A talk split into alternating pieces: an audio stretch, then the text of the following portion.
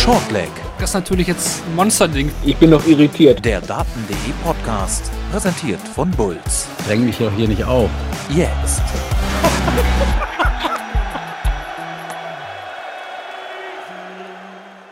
Es waren mal wieder sehr unterhaltsame und interessante UK Open, die es heute bei Shortleg, dem Daten.de Podcast, presented by Bulls, zu analysieren gilt. Auf die drei Tage in Meinheit blicken zurück. Zum einen Marvin Panbung, das bin ich, und mein Daten.de Kollege Kevin Wart. Hallo Kevin. Ja, hallo Marvin, schönen guten Abend an dieser Stelle. Schönen guten Abend an alle, die live dabei sind hier bei Twitch. Danke fürs Einschalten, einen Tag nach Ende der UK Open. Ihr könnt euch äh, gerne beteiligen, hier eure Fragen oder auch eure Meinung zu den UK Open in den Chat posten. Die nehmen wir gerne mit äh, auf. Ich sehe ja schon den ersten goldenen Finger im Chat. Ja, das ist natürlich einer der Hauptthemen heute. Andrew Gilding. Das äh, selbstverständlich werden wir das natürlich mit ihr diskutieren. Überraschungssieger bei den UK Open. Deswegen äh, gerne eure Meinung hier rein. Aber auch Hallo an alle, die sich das jetzt im Real Life anhören. Dort gibt es weiterhin auf den bekannten Podcatchern wie Spotify, mein Sportpodcast.de, Apple, Google Podcasts, Amazon Music auch eine Möglichkeit oder den Daten, der YouTube-Channel. Ich denke, die Stammzuschauer von euch wissen mittlerweile, wo es Shortleg so zu hören gibt. Ja, wie schon erwähnt, Fragen hier gerne rein live oder natürlich auch an die Social Media Accounts von Daten.de. Das haben auch einige in den letzten Wochen genutzt. Ähm, das freut uns natürlich, äh, Antworten da jeder Zeit äh, von unserem großen Team, wenn es auch mal nicht Kevin oder ich sind, das kann jeder von uns sein. Das ist nicht nur das Shortleg-Team bei Daten.de, bei YouTube-Kanälen und so weiter. Also, wir sind überall vertreten und wir würden uns natürlich freuen, wenn ihr den Podcast Shortleg abonniert. Äh, lasst uns gerne ein Follow da und bewertet uns natürlich auch gerne. Das hilft uns natürlich immer wieder weiter. Ja, der Fahrplan ist relativ äh, übersichtlich heute. Shortleg äh, wird sich heute mit den UK Open beschäftigen, die Analyse. Das steht im Titel und ist auch unser Hauptthema. Und äh, ganz kurz dann noch was zum letzten Spieltag der Premier League in Extra. Den nehmen wir noch mit auf. Aber sonst soll es das heute auch gewesen sein. Deswegen vielleicht heute mal eine kürzere Folge, nicht anderthalb Stunden, vielleicht mal so eine Stunde. Das war so unser Ziel heute bei Beginn äh, der Aufnahme. Mal gucken, ob wir es schaffen, Kevin. Tja.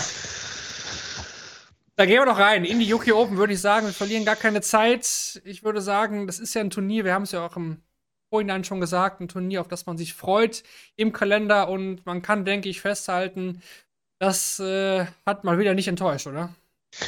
Nee, also natürlich die Headline-Story mit, mit Andrew Gilding ähm, und, und ganz viele eigene Geschichten, wo du gar nicht weißt, wo du als erstes hinschauen sollst. Äh, Überraschungsviertelfinalisten haben wir gehabt, mit Sicherheit auch zwei Überraschungshalbfinalisten, einen schönen deutschen Erfolg.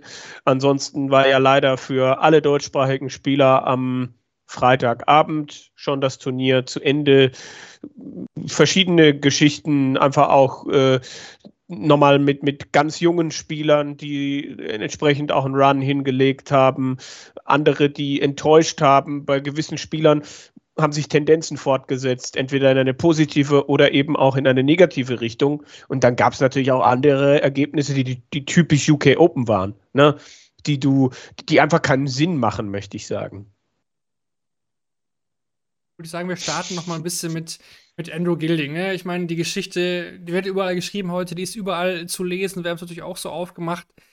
Ähm, ja, wo würdest du das was einordnen? Ist es für dich äh, eine faustdicke Überraschung oder würdest du wirklich so weit äh, gehen und sagen, das ist äh, eine Dart-Sensation? Es ist schon im oberen Regal der Überraschungen zu finden. Also, dass ein solcher Spieler dieses Turnier gewinnt, ist natürlich dann von der Auslosung auch begünstigt. Ich meine, man, man kann ja mal, man kann ja mal den Weg sich angucken. Darren Webster geschlagen, Ricky Evans geschlagen, was sehen wir hier? Luke Woodhouse geschlagen. Das heißt, in den ersten drei Spielen kein Top äh, 32 Spieler, den er da äh, rausnehmen musste. Äh, gut, Brandon Dolan, ein Regal vielleicht höher.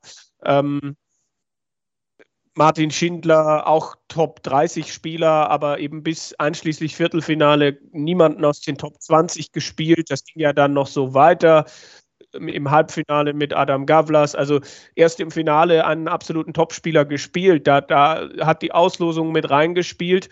Aber er muss diesen Michael van Gerven im Finale ja dann auch erstmal schlagen. Es ist sicherlich eine der größten Geschichten, ähm, die, die im Punkto Überraschungen die PDC bislang erlebt hat. Also ich fand 2012 vielleicht vergleichbar, ne, wo Robert Thornton einen damals auch noch recht dominanten Phil Taylor schlagen konnte. Das hat überhaupt keiner kommen sehen.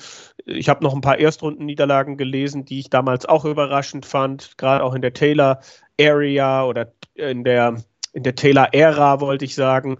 Also ich finde es schon sehr, sehr bemerkenswert und, und eine der größten Geschichten in den 30 Jahren PDC, das würde ich schon sagen, weil ein, ein Spieler in seiner Position, der natürlich im vergangenen Jahr schon wieder angefangen hat, aufmerksam zu machen mit Leistungen, die an seine 2015er Saison erinnert haben. Also es war jetzt nicht so, dass er völlig aus dem Nichts gekommen ist, aber das alles durchzuspielen, von der dritten Runde an, mit 52 Jahren, wo ja dann auch die Kondition auch mal ein Faktor ist, und zwei wirklich stabile Leistungen an diesem Sonntagabend zu bringen, auch wenn da kein dreistelliger Average in diesem Turnier dabei war, ähm, das ist schon absolut respektabel. Du hast den Weg ja schon skizziert, Darren Webster er ist nicht mehr der, der Raps aus den, aus den letzten Jahren. Ricky Evans, da hat er 99 gespielt, also ja. eine 100 gekratzt. Vom Average her mhm. war das womit das Beste, was er angeboten hat. Dann äh, gegen Luke Woodhouse, gut, der hat zuvor besser gespielt, ne, 10 zu 5 eigentlich auch deutlich. Äh, dann gegen Brandon Dole hat er ein bisschen Glück gehabt, muss man sagen. Das ja. hätte auch anders ausgehen ja. können. Da lag er auch äh, schon ordentlich zurück ne? und ähm, kommt dann mit 10 zu 8 durch, spielte auch nur 88. Also, das war sicherlich so ein Spiel. Wenn er da ausscheidet, reden wir nicht über Endo Gilding bei diesem Turnier. Ja. Ne? Dann war er halt einer von, von 16 Spielern, die da im Achtelfinale standen. Er gewinnt das aber dann. Und sein Viertelfinale Martin Schindler da kommen wir natürlich noch mal ein bisschen genauer später darauf zu sprechen. Und dann ähm, war er gegen Adam Gablas der souveränere. Und äh, ja, eben das Finale dann gegen Michael van Gerven, auch da wollen wir gleich nochmal genauer schauen. Für mich aber auch wirklich eine, ja, eine faustdicke Überraschung, muss ich sagen. Also, hab auch überlegt, wo würde ich das ansiedeln? Du hast ja auch schon einige Sachen genannt. EDC-Bereich, ich würde aber auch sagen, wenn man jetzt so ein bisschen die BDO nochmal mit reinnimmt, damals hier der Klassen, Weltmeisterschaftssieger gegen Barney. Christian Kiss. Christian Kiss, genau, wollte ja, ich auch sagen. Ja. Das waren so ein bisschen so ja, aus, als Qualifikant zum, zum, zum Sieger. Ne? Das ähm, war jetzt hier jetzt ja nicht ganz so krass. Er war jetzt ja kein UK Open Amateur Qualifier oder so. Er ist ein schon gestandener PDC-Spieler. Seit Jahren dabei. Also er ist kein No-Name. Also das können wir auch mal ganz, ganz klar so sagen. Aber das halt natürlich so ein Turnier zu gewinnen, ist eine, eine krasse Nummer. Aber klar, wenn sowas passiert, dann wahrscheinlich bei den UK Open. Ne? Das Turnier ist natürlich ja. prädestiniert dafür, vom Modus her. Ähm, dass das passieren kann.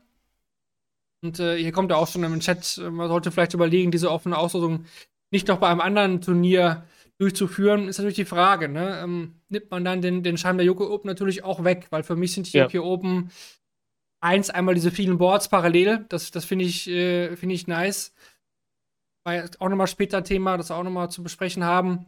Aber halt auch diese offene Auslosung immer. Ne? Also die Session ist vorbei, normalerweise schalten die Leute dann ab. Aber hier ist es wirklich so, die Session ist vorbei, alle sagen dranbleiben, dranbleiben, weil jetzt wird es dann nochmal richtig spannend, weil gleich äh, werden die Kugeln gezogen. Ne? Also das. Ähm, und das wir haben, wir haben ja in der PDC aktuell genug Spannung. Also sie dann noch mehr herbei zu äh, regeln Weiß ich nicht. Also wir können da mit Sicherheit auch nochmal drüber reden, was das jetzt wieder aussagt. Für mich sind diese UK Open dann halt am Ende auch ein Fingerzeig dahin, dass natürlich weiter alles enger zusammenrückt, aber ähm, dass ich mich nicht erinnern kann, wann die Top 4, Top 8 der Welt mal so angreifbar waren. UK Open hin oder her.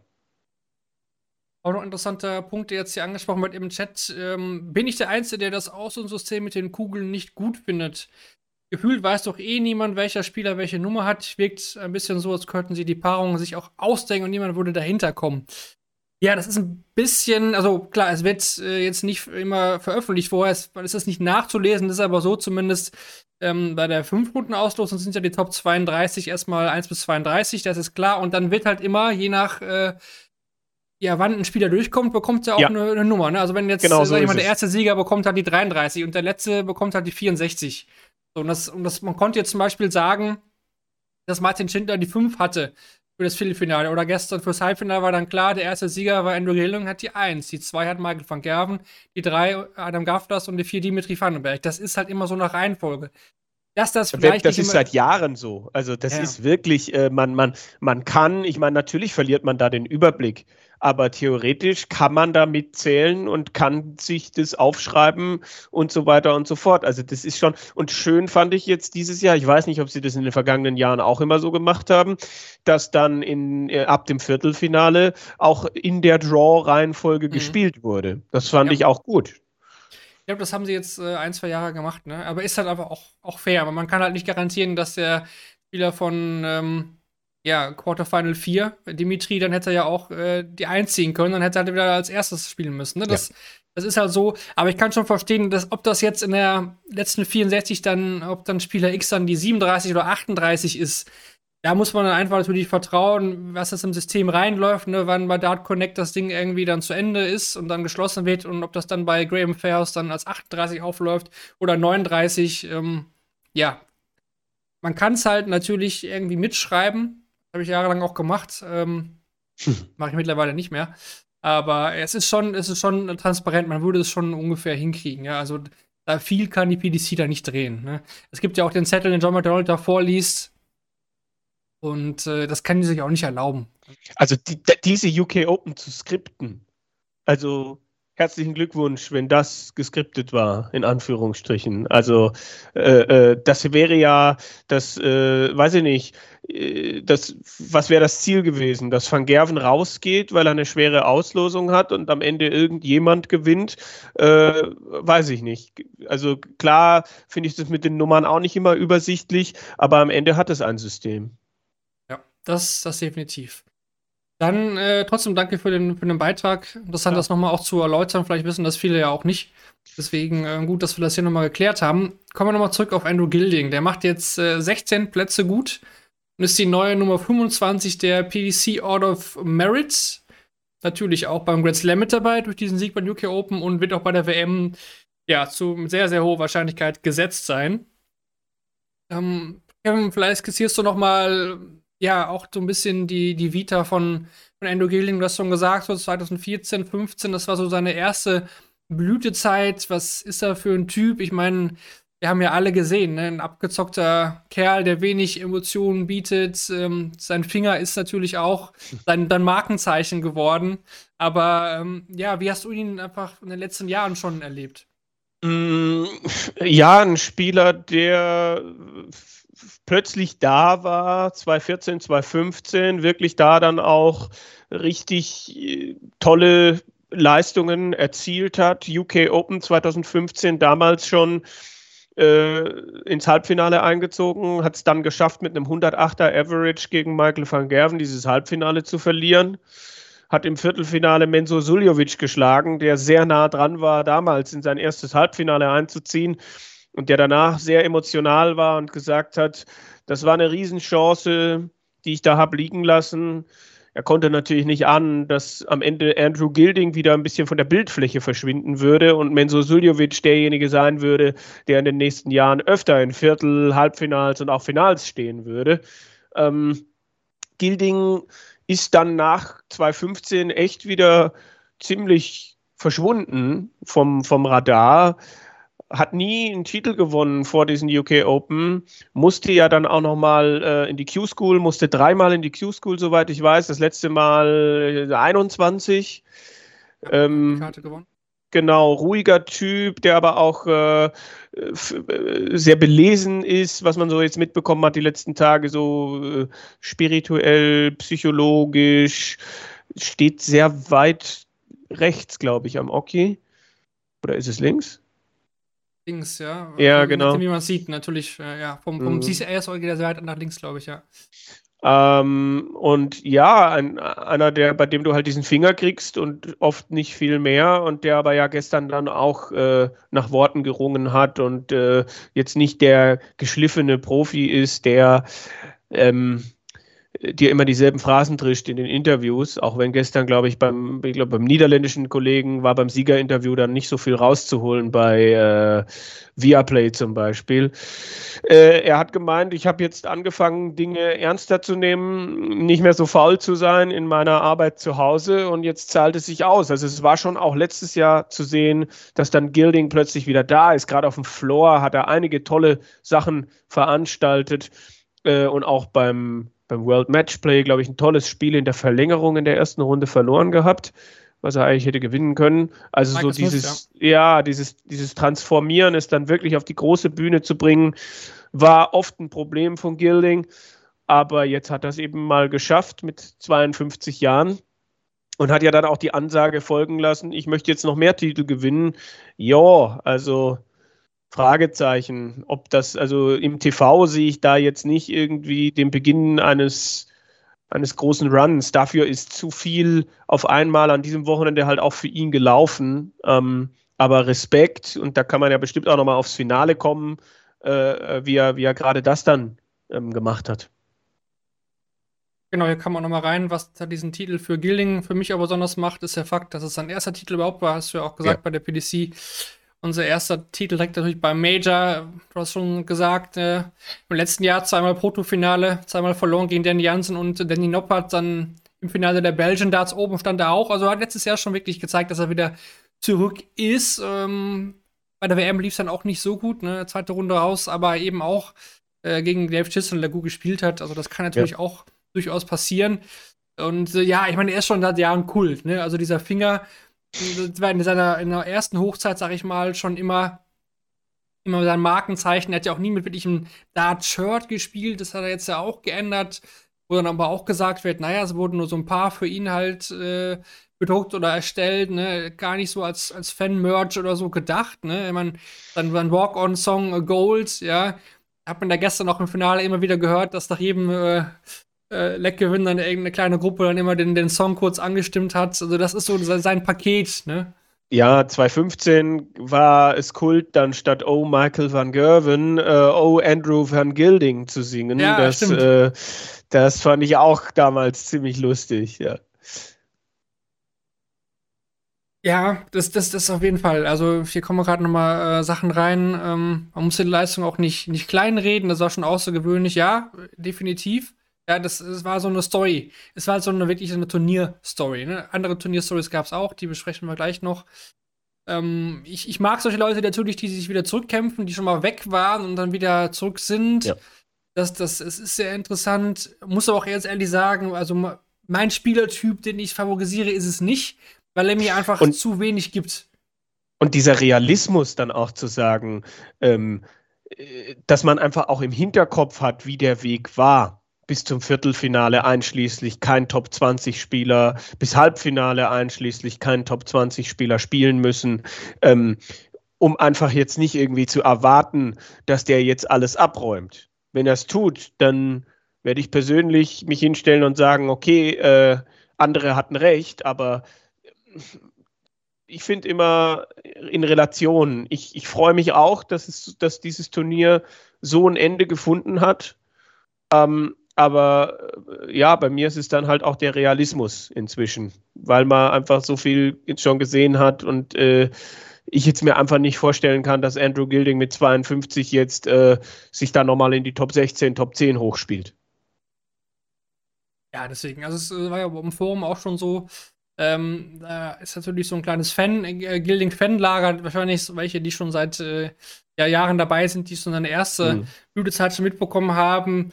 Und äh, ja, viele natürlich auch sagen, okay, ähm, da gehöre ich auch zu. Ich, ich finde das, also die Story ist mega genial, finde ich, finde ich super, freut mich auch wirklich, ähm, dass Leute belohnt werden, die auch wieder hart arbeiten, nicht zurückkämpfen, wie ich gerade schon gesagt habe. Aber ähm, als Spieler, so ist er mir eigentlich ein Tick zu langweilig. Also, also ich, ich stehe halt mehr auf Spieler, die so ein bisschen Emotionen reinbringen und so. Er macht halt gar nichts in diesem Bereich, ne, was natürlich seinen Kult hat oder das vollkommen in Ordnung ist. Ähm, Und ich finde auch vollkommen in Ordnung, dass er dieses Finale gewonnen hat. Darauf sprechen wir jetzt sofort nochmal mehr. Aber ähm, ja, das, das, ist für mich auch. Also wenn die Story, die wir jetzt erzählt haben, dann, ich bin gespannt. Ich bin genauso deiner Meinung, wenn er das jetzt schafft zu konservieren in den nächsten Wochen, Monaten. Großen Respekt, ja. Warum auch nicht? Er hat einen gewissen Standard auch gespielt. Auch schon, ne, seit letztem Jahr, aber es war eben die UK Open, die es auch begünstigt haben. Das sollte man trotzdem nicht vergessen, denke ich. Ja, ich meine, ist ein Ross Smith nach der European Championship explodiert? Nein. Also mm, der einzige, bei dem ich finde, dass es eine gewisse Qualität hat und der das auch ein bisschen bestätigen konnte, war Danny Noppert. Ähm, es ist natürlich auffällig, dass jetzt drei Spieler innerhalb von einem Jahr außerhalb der Top 20 gestanden haben äh, und, und ein PDC-Turnier gewinnen. Das, das ist, finde ich, schon eine, eine gewisse Tendenz, die einfach da ist. Also ich meine, UK Open Titel, den nimmt ihn keiner. Das ist eine mm. tolle Errungenschaft. Ich meine, wenn wir jetzt hier sitzen würden und über Martins Sieg reden würden, vielleicht, dann würden wir das Ganze vielleicht noch auch ganz anders sehen. Dann würden wir das wahrscheinlich noch äh, ja irgendwo hinloben, ne? in den Himmel oder sonst wo, weil ähm, dann werden wir wahrscheinlich alle eskaliert gestern. Aber mm. wie gesagt, Andrew, Andrew Gilding ist jetzt die, die neue Nummer 25. Aus dieser Position lässt sich viel arbeiten und äh, ja, ich bin gespannt wirklich auch, wie er jetzt die nächsten Wochen da geht. Auf dem Floor war er eh schon immer gut, aber wie er das Finale jetzt auch. Äh, ja, nichts zu verteidigen, oder? Ja, fast nichts. Fast das nix. auch, ja. Aber Michael van Gerven muss man erstmal so ein Finale bezwingen. Ja, und es lief ja eigentlich auch, lief ja eigentlich auch die ganze Zeit Rückstand hinterher. Ja. Van Gerven konnte sich aber nicht absetzen. Ich glaube, das war halt das Wichtigste. Immer wenn Van Gerven gerade so dabei war, ja, sich einen Break zu holen, konnte das irgendwie nicht bestätigen. Also Gilding war nie drei, vier Lecks weg. Ich habe was gelesen, ich glaube Premium Data oder wer es war, ähm, Van Gervens Average in, in Lecks des Gegners 105, äh, noch was und in seinen eigenen Lecks, also im, im Endspiel, äh, 90. Ja. Eine, Gefühl passt das, ja. Mhm. Ja. Ähm, und, und Gilding hat ja zwischendurch auch, auch Sachen liegen lassen. Also ähm, ja. Gilding hat ab dem Halbfinale und auch im Finale sehr saubere 95 gespielt. Niveau, mit dem du viel erreichen kannst, aber auf der anderen Seite hat äh, Van Gerven auch Dinge zugelassen, hat diesen 8-5-Vorsprung nicht äh, äh, zurückbringen können, war ja dann, glaube ich, auch nochmal 9-7 vorne, 9-9, dann macht er die 170 zu und du ja. denkst, okay, ähm, dass der Druck jetzt auf Gilding, ja, und dann macht der fast die 164 und äh, kommt zum 10-10. Und, und äh, ja, was Gilding da dann spielt, plötzlich macht dann Gilding Druck auf Van Gerven. Ne? 123, 122, 180, 76 nach neun Darts. Also, ähm, ja, Wahnsinn, aber er, er kriegt noch nicht mal, er kriegt keinen Matchstart. Und dann hat Van Gerven die Chance bei 102 wo er sich von 178 eigentlich viel besser stellen müsste als mhm. nur auf 102. Das ist so ein Moment, wo du von Gerven auch damit rechnest, dass der jetzt eine 138 spielt, 40 Rest hast äh, und dann spielt er den 13 Data Ende. Dann kriegt er den einen Matchstart, der geht daneben. Für mich war die Aufnahme davor eher entscheidend. Und ja. äh, dann, dann aber auch Gilding, drei Matchstarts in dieser Situation da haben schon ganz andere den ersten in den Schwarzwald gejagt, den zweiten weit drunter und den dritten auch wieder in den Schwarzwald und der macht den ersten rein. Also das war schon auch extrem cool von Gilding. Es war eine Mischung aus, äh, dass er wirklich in richtigen Momenten da war und tolle Darts gespielt hat, aber auch, dass Michael van Gerven, der für mich zuvor im Turnier den Eindruck gemacht hat, so nach dem Motto, ich mache hier mein Ding. Und egal, was du mhm. machst, dann finde ich halt nochmal einen Schalter, dann spiele ich halt nochmal ein bisschen besser. Und das war im Finale weg. Und das ist nicht das erste Mal, dass Michael van Gerven ein Finale verliert, dass Michael van Gerven jetzt plötzlich anfängt, Finals zu verlieren, wo man früher gedacht hat, wenn der erstmal ins Finale durchkommt, dann ist Zappenduster. Ja, genau. Also, was ich nochmal interessant fand, 170 hast du gesagt, Van Gerven hat er ja auch schon mal auch im Turnierverlauf auf der Bühne gecheckt. Aber wie dann Gilding hat das nächste Leck geöffnet mit der 180. Ne? Also er kriegt die 170 hm. äh, um die Ohren und, äh, und muss halt das, muss dann halt zwei Lecks gewinnen, sonst ist er nicht der Sieger des Turniers. Und äh, Antwort dann 180. War sehr, sehr stark.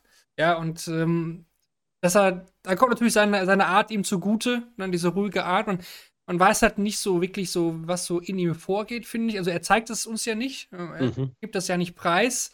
Er kaut dann auf seinem Bonbon darum, obwohl ich mich frage, was für Bonbons sind das, die so lange halten? Ist es doch ein Kaugummi? Das würde mich dann doch wirklich auch nochmal interessieren, noch was er da die ganze Zeit da, da rumkaut. Ne? Könnte Geld er, damit machen.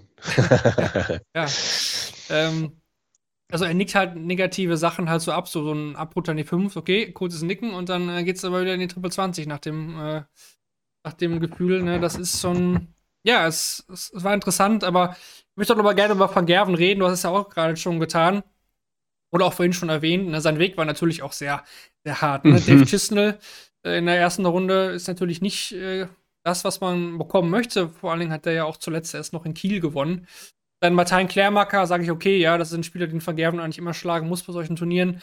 Luke Humphreys, Nathan Aspinall und Dimitri Vandenberg. Also, das ist natürlich schon ein harter Weg ja. ins, ins, ins Finale. Er hat aber aus mich, wie du auch gesehen hast, eigentlich immer den Eindruck gemacht, dass er das Ding gewinnt. Ne? Und ich hätte auch niemals vor dem Finale damit gerechnet, dass er es nicht gewinnt. Aber, und, und das, ich habe es auf der Sohn verfolgt, das Finale. Und da muss ich Max und Elmar recht geben. Van Gerven hat sehr, sehr müde gewirkt, äh, sah auch sehr, sehr müde aus, vor allen Dingen ab so Mitte des Matches.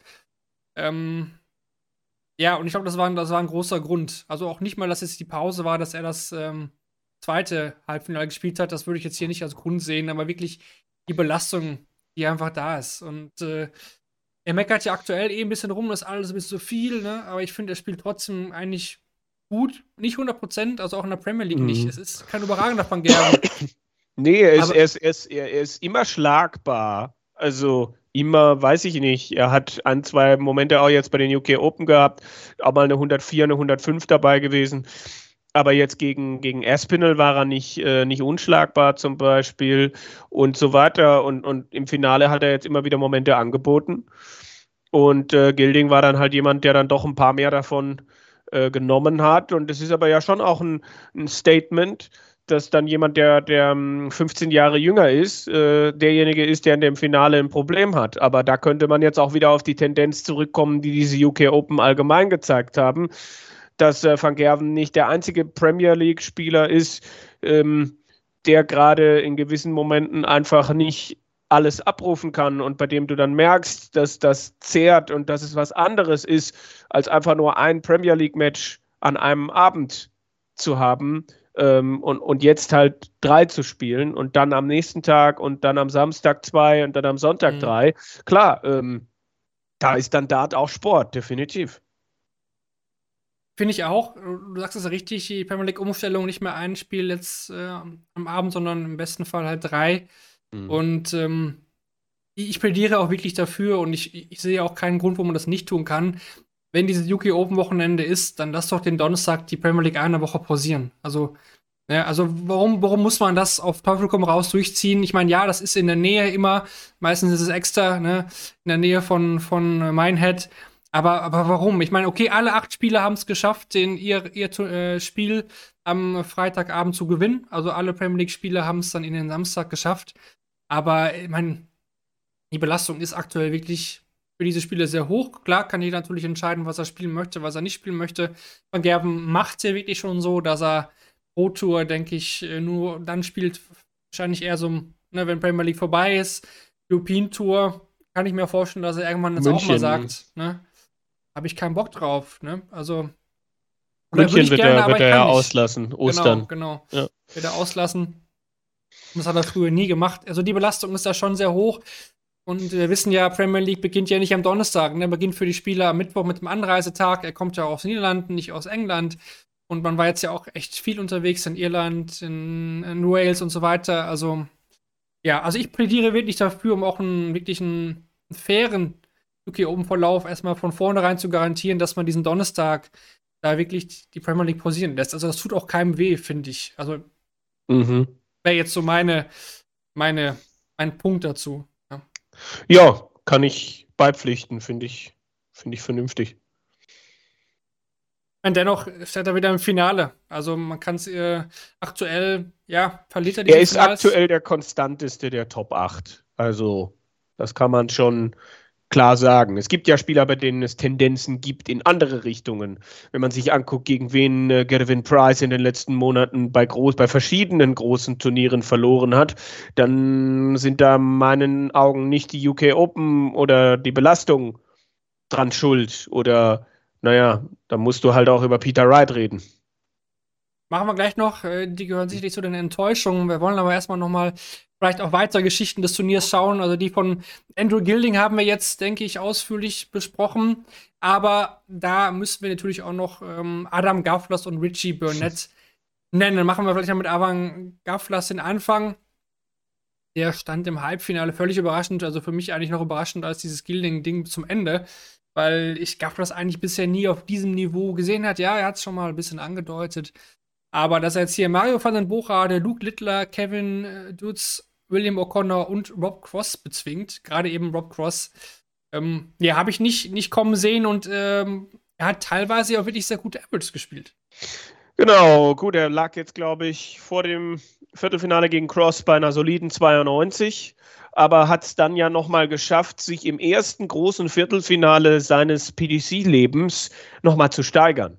Also zwölfmal die 180 geworfen, äh, losgelegt wie die Feuerwehr, äh, glaube ich 118 nach drei Legs, okay, ist dann runtergegangen auf Mitte 96, äh, kleine Einbruchphasen dann auch nochmal gehabt, aber dann steht es 8-8 und dann wacht er plötzlich wieder auf und spielt ein sehr, sehr gutes Leg. Gut, und dann lässt Cross einiges liegen, da lassen beide einiges liegen, aber am Ende ist es Gavlas, der das Ganze doch noch zu Ende bringt. Also, ähm, wir, wir, werden wahrscheinlich gleich noch über andere Spieler sprechen, die gerade einen Viertelfinalfluch haben. Aber äh, bei Adam Gavlas, das fand ich beeindruckend, wie er dieses Spiel gemacht hat. Dieses Spiel am Sonntagnachmittag. Klar, im Halbfinale ist ihm dann ein bisschen die Luft ausgegangen, aber das war mit Sicherheit ein, ein guter nächster Schritt für ihn, der so jetzt erstmal nicht zu erwarten war. Ja, das war ein Tourcard-Gewinner letztes Jahr, bei dem man gesagt hat, okay, angekündigt, junges Talent, der ja auch schon mal vorher den Grand Slam gespielt hatte, aber der jetzt, ja, der sich dann gerade so für die WM qualifiziert hat über die Pro Tour letztes Jahr. Solide, aber jetzt auch nicht sonderlich auffällig und jetzt halt nach über einem Jahr Tourkarte dann doch mal einen rausgehauen hat eigentlich auch vom, vom Stil oder vom Verhalten ja komplett das Gegenteil zu, zu Gilding. Ne? Also er lässt ja mhm. Emotionen total raus. Haben sich ja auch einige auch bei ihm schon mal durchaus beschwert über sein Verhalten äh, auf dem Floor. Der ist dann doch mhm. recht emotional unterwegs, der Tscheche. Ist ja auch noch nicht so lange dabei, aber ja, da hat man schon mal ein paar Stories gehört. Ne? Ist vielleicht auch nicht so der allerbeliebteste auf der Tour muss er ja auch nicht sein. Er hat seinen Weg nicht so gefunden. Halbfinale UK Open. Sein größter Erfolg definitiv. Und du hast es schon gesagt, gegen Rob Cross hat er das auch echt äh, stark gespielt. William O'Connor ja auch fast ein 100er Average. Und gegen mhm. Luke Littler, das war auch ultra emotional auf der, ja, auf der, nicht Nebenbühne, aber ein auf den Nebenboards. Ne? Das war am Freitagabend eines meiner Highlights. Definitiv das äh, gegen Luke Litter. Auch da ich da noch mal ein bisschen mehr zu. Aber ja, bin gespannt, ob Gaffler das dass das halt nochmal auch konservieren kann, aber den sehe ich halt noch nicht so konstant. Also bei Gilding kann ich mir schon vorstellen, dass ein gewisses, gewisses Grundniveau jetzt noch bringen wird, aber bei Gafflers ähm, wäre ich jetzt zum Beispiel nicht überrascht, wenn er beim nächsten Player Championship Wochenende zweimal in Runde 1 rausgeht, zum Beispiel. Mm, mm. Tja, äh, auf der anderen Seite hat Gavlas halt die Zeit noch ähm, auf seiner Seite. Ne? Gilding ist 30 Jahre älter. Ähm, aber ja, Gilding würde ich jetzt auch erstmal als den konstanteren einschätzen. Aber auch Gavlas kann jetzt natürlich nochmal einen Boost kriegen. Ähm, ich bin mal sehr gespannt. Also an den beiden Spielern sich dann mal anzugucken, okay, wo stehen die in sechs Monaten, ne? Absolut, sollte man vielleicht mal im, im Auge behalten. ähm, weil ich, ich denke mal, dass wir dieses Jahr auch wieder so eine Up-and-Down-Folge mal aufnehmen, weil die letztes Jahr ja auch so gut angekommen ist. Ähm, war ja auch paar Monate jetzt dabei haben ohne große Major-Turniere. Vielleicht äh, wird sich das mal in Zukunft wieder anbieten. Ich denke, das werden wir auf jeden Fall tun und da nochmal auf ein paar Up and Downs schauen. Und dann können wir uns auch mal anschauen, was Gafflas und Gierling dann so nach diesem UK Open dann so getrieben haben. Genau, gerade schon erwähnt, eine weitere Story ist die des 56-jährigen Richie Burnett, BDO-Weltmeister des Jahres 1995, dem Spieler, den ja, die Füße und die Schultern Blättern so förmlich wegfliegen, vor allem nach dem dritten Dart. Es gab ja oh, unglaubliche Aufnahmen jetzt hier auch wieder oder Bilder, äh, wie er auf der Hauptbühne auch gespielt hat. Ähm, ja, der spielt halt mit ganzem Körpereinsatz. Ne? Also das ist absoluter Wahnsinn. Da muss man echt in der Exclusion Zone auch wirklich weit wegstehen, sonst bekommt man wirklich da so einen Tritt mit von ihm am letzten Dart. Hm. Ähm, wirklich etwas scherzhaft gemeint, aber ja, auch der hat diese Geschichte, dieses Turnier halt äh, geschrieben oder dieses Turnier mitgeprägt, indem er James Richardson geschlagen hat, Julian van der Velle, Florian Hempel und Ted Evans im Decider und dann eben auch überraschend Peter Wright war dann gegen Dimitri Vandenberg im Viertelfinale chancenlos, aber auch Richie Burnett, auch das kam aus der völlig kalten Hose. Ja, klar. Also äh, ein Spieler, der ja mit, mit großem Respekt dann auch zu sehen, der hat sich die Tourkarte zurückgeholt, hat ja dann auch den PDPA Qualifier gewonnen und sich für die WM qualifiziert. Also er hat schon auch immer wieder seine, seine Momente gehabt aber jetzt auch nicht irgendwie so, er musste ja auch in den PDPA-Qualifier und war relativ weit weg davon, sich direkt für die WM zu qualifizieren. Also auch an Richie Burnett, nicht der Spieler, na, der bringt eine große Geschichte mit und es war ja dann auch immer diese, diese Geschichte, mm, dass man dann gesagt hat, okay, dieses Match Burnett gegen Wright, das gab es ja Mitte der 90er schon bei einer BDO-WM, wo Burnett der große Favorit war und Peter Wright halt der, der Unbekannte.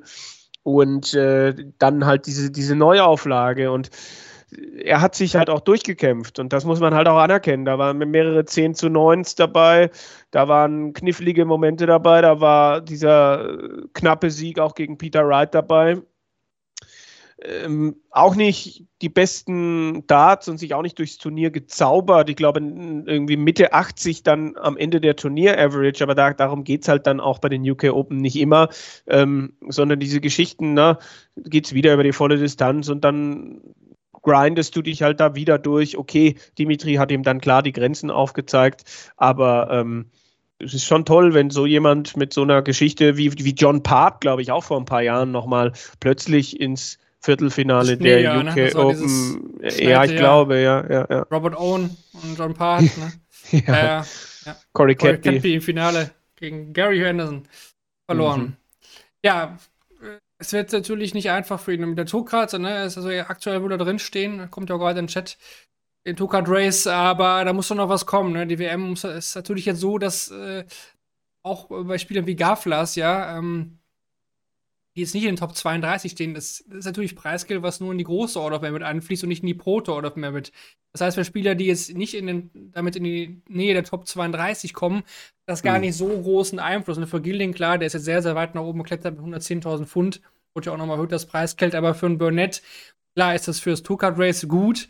Aber für eine WM-Quali bringt ihn das jetzt natürlich in dem, dem Effekt nichts, ja, weil er halt nicht in den Top 32 stehen wird. Also da muss natürlich dann noch der Job auf dem Floor dann auch passieren, ganz klar. Und wir haben ja auch andere Geschichten schon gehabt, auch jetzt außerhalb dieser Burnett-Altersklasse. Letztes Jahr Sebastian Biawetzki ins Viertelfinale gekommen und seither läuft er ja seinen Ansprüchen hinterher. Sag es, wie es ist. Ja, und Keen Barry. Ja, Keen Barry. auch absolut. nicht so stark. Ne? Also, das, Lutz hatte ihn ja immer schon sehr, sehr hoch gelobt hier und ich habe immer gesagt, na, mich, mich überzeugt der irgendwie nicht. Ja, und ich habe ich hab gedacht, die WM ist so ein Durchbruch für Keen Barry und dann geht er da gegen Grant, Grant Sampson raus. Ja. Äh, und seither echt könnte man eigentlich eine Vermisstenanzeige aufgeben. Guter Tag vielleicht noch, bevor wir zu den deutschen Österreichern kommen, zu, zu Dimitri Vandenberg, Kevin von dir. War ein guter Run, solider Run, ne? Zum Beispiel Gary Anderson geschlagen, Gabriel Clemens. Ähm, gut gegen Van Gerven sieht er zuletzt natürlich immer schwach aus. Aber dennoch, Halbfinale, ja, voll im Soll, ne? Ja, ein Resultat, das man bei seinen Leistungen der letzten Monate viel auf und ab jetzt nicht unbedingt vor, also voraussetzen konnte. Sehr professionell das Viertelfinale gespielt gegen Richie Burnett. Ja, und du kannst eigentlich leider Gottes immer mindestens einen Zehner draufsetzen, dass wenn Dimitri gegen Van Gerven spielt, dass dann eigentlich nichts mehr, nicht mehr viel geht weiß nicht, wie sehr da das Match letztes Jahr beim World Matchplay äh, auch ausschlaggebend war, wo er lange, lange vorne war, bis ihn Van Gerven dann doch noch einfängt und äh, vorbeizieht und dann plötzlich auch bei Dimitri nichts mehr ging. Also ähm, er ist nicht derjenige, von dem ich jetzt aktuell erwarte, dass er ein Major-Turnier gewinnt. Und ähm, ja, wo man eigentlich gedacht hätte, als er da das Matchplay gewonnen hat, auch als das in, in Corona-Zeiten war, hat man gedacht, das, das wird, ist, ist etwas, was Dimitri Auftrieb geben wird. Weil wenn er das äh, ohne Publikum kann, dann kann er das doch erst recht mit Publikum. Aber ja, er hat ja dann bei der WM auch von seinen neuen Darts geschwärmt nach dem ersten Spiel, wie toll die funktionieren. Und hat ja auch bei der WM äh, einen guten Run dann gehabt, letztlich. Aber ich, es, es fehlen ein, zwei Schritte, um dann wirklich auch mal so, ein, so einen Titel zu gewinnen. Und dieses gegen Van Gerven eigentlich relativ weit weg zu sein, das ist halt gerade eine, eine, etwas, was schön umschreibt, wo er gerade steht. Für mich gehört er in die Top 16. Für mich gehört er vielleicht auch auf den Sprung wieder zu den Top 10. Aber für alles Weitere bräuchte es nochmal einen Entwicklungsschritt. Ja, das denke ich auch. Ich denke mal, European Tour, da kann er auch ansetzen. Ne? Ja. Da, da, stand er jetzt, glaube ich, letztes Jahr mal im Finale, aber hat jetzt auch noch nicht gewonnen da. Ich glaube, da kann er noch mal ein bisschen mehr rausholen. Floor ist besser geworden die letzten Jahre, hast du gesagt, aber mir fehlt auch so der letzte Kick im Moment. Ne? Ist natürlich auch wieder zurückgezogen nach, nach Belgien, war ja zwischendurch in England, dann in Leicester. Ähm, Vater geworden und so weiter. Das spielt natürlich vieles mit rein. Neue Darts, neue Ausrüster. Wir werden sehen, aber Dimitri ähm, ist ein Spieler, mit dem ich mir im keine Sorgen mache, sagen wir so. Also er ist, nee. glaube ich, aktuell schwimmt er ganz gut mit.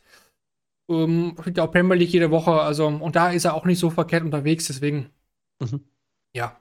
Natürlich Spiele, die sich aktuell mehr Sorgen machen sollten. Dazu gehört nicht Martin Schindler, der als erster Deutscher das Viertelfinale bei den UK Open erreichen konnte. Und es war kein einfacher Weg dorthin, muss man sagen. Simon Whitlock zu besiegen, als Kaltstart nicht einfach, einen durchaus nicht schlecht spielenden Adrian Lewis klar zu bezwingen. Äh, ebenfalls nicht. Und einen Johnny Clayton auf der Nebenbühne auch in die Schranken zu weisen. Das waren drei sehr, sehr tolle Auftritte. Leider dann im Viertelfinale gegen Andrew Gilling, den späteren Sieger, muss man sagen. Und das zieht sich jetzt bei, bei Shindy ja so ein bisschen durch, ne? Gegen, gegen Chizzy verloren in Kiel, mhm. späterer Sieger, gegen Michael Smith bei der WM verloren, späterer Sieger. Jetzt gegen Gilding verloren, ebenfalls am Ende der Gewinner des Turniers. Ja, ich habe die, die, die, Erwartung vor diesem Viertelfinale, ich weiß nicht, wie du da reingegangen bist, ähm, da musste ja schon fast wieder warnen, ne? Weil du hast ja schon gesagt, Viertelfinale. Vorher der Head-to-Head -Head 0 zu 4 gegen Endo Gilding, jetzt bei 0 zu 5. Ich hatte ihn aber trotzdem vorher vorne gesehen, wenn ich ehrlich bin, weil mich die Partien vorher wirklich sehr überzeugt hatten. Ja, wie er das gemacht hat, wie er sich da durchgespielt hat, diesen Bann gebrochen, zum ersten Mal ins Achtelfinale zu gehen und dann aber auch nicht ähm, satt zu sein, sondern diesen Weg dann nochmal weiterzumachen, wirklich gute Leistungen, seinen Aufwärtstrend der letzten Wochen zu bestätigen und zu sagen, hey, ich bin wieder da.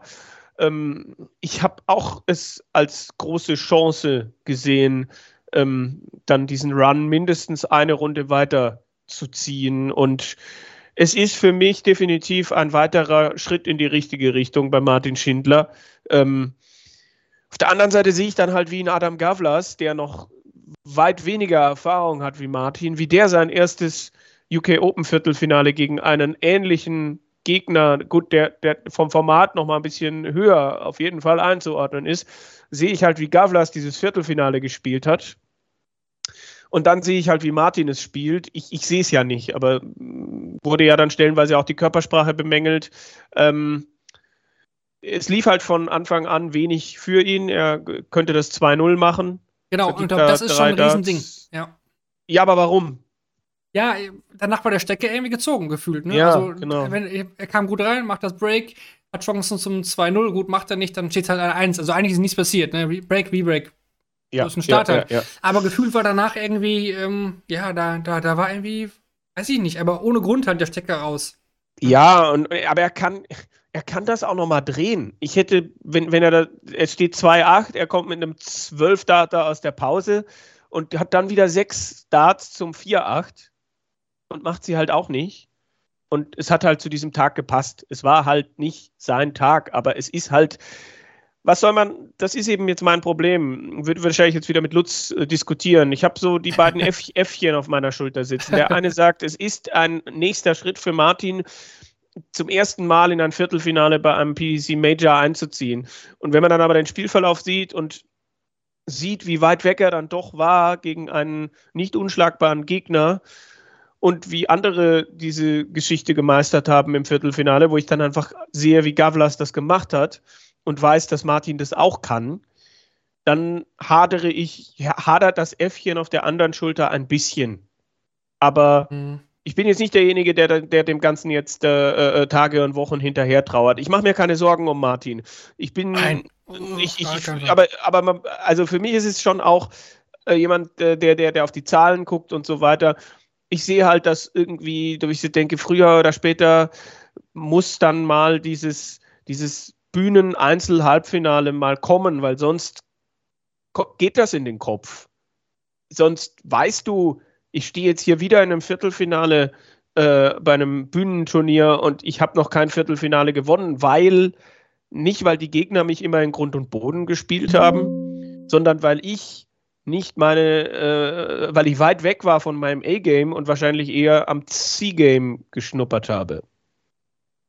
Ja, ich finde es auch schwierig. Also ich finde es erstmal stark. Also ich fand diese ersten drei Spiele wirklich, wirklich stark, souverän und wirklich mega überzeugend. Also er hat mich wirklich vom ersten Dart gegen Whitlock an, vor allem gegen Adrian Lewis und auch gegen Johnny Clayton, auch da nichts mehr anbrennen lassen. Ne? Das Ding zugemacht. Clayton ist aktuell wirklich auch nicht schlecht unterwegs. Ja. Und Lewis hat auch gut gespielt und Whitlock ist auch unangenehm. Ja? fand ich super, super stark und ich bin auch in den Sonntag gegangen und dachte, okay, that, that could be the day für, für, mhm. alles. Äh, ich habe gedacht, okay, ich habe mich acht Spiele angeschaut und ich habe dann gesehen, okay, hm, Van Gerben spielt äh, gegen Aspinall, die nehmen sich raus, okay, Jimmy kommt wahrscheinlich durch, ja, so ein bisschen, okay, Gaffler, hm, okay. Gilding von den Spielern, die noch drin waren, äh, wäre jetzt nicht meine erste Wahl gewesen, das wäre wahrscheinlich äh, Burnett gewesen, dann Gafflers, dann Gilding, ganz plump gesagt, ne? Mhm. Aber ich dachte, okay, das ist ein Spieler, den kann er schlagen und er ist eigentlich der bessere Dartspieler. Aus meiner Sicht ist er, Martin Schindler ein besserer Dartspieler als Andrew Gilding. Mhm. Ich finde, er hat noch viel mehr Upset da.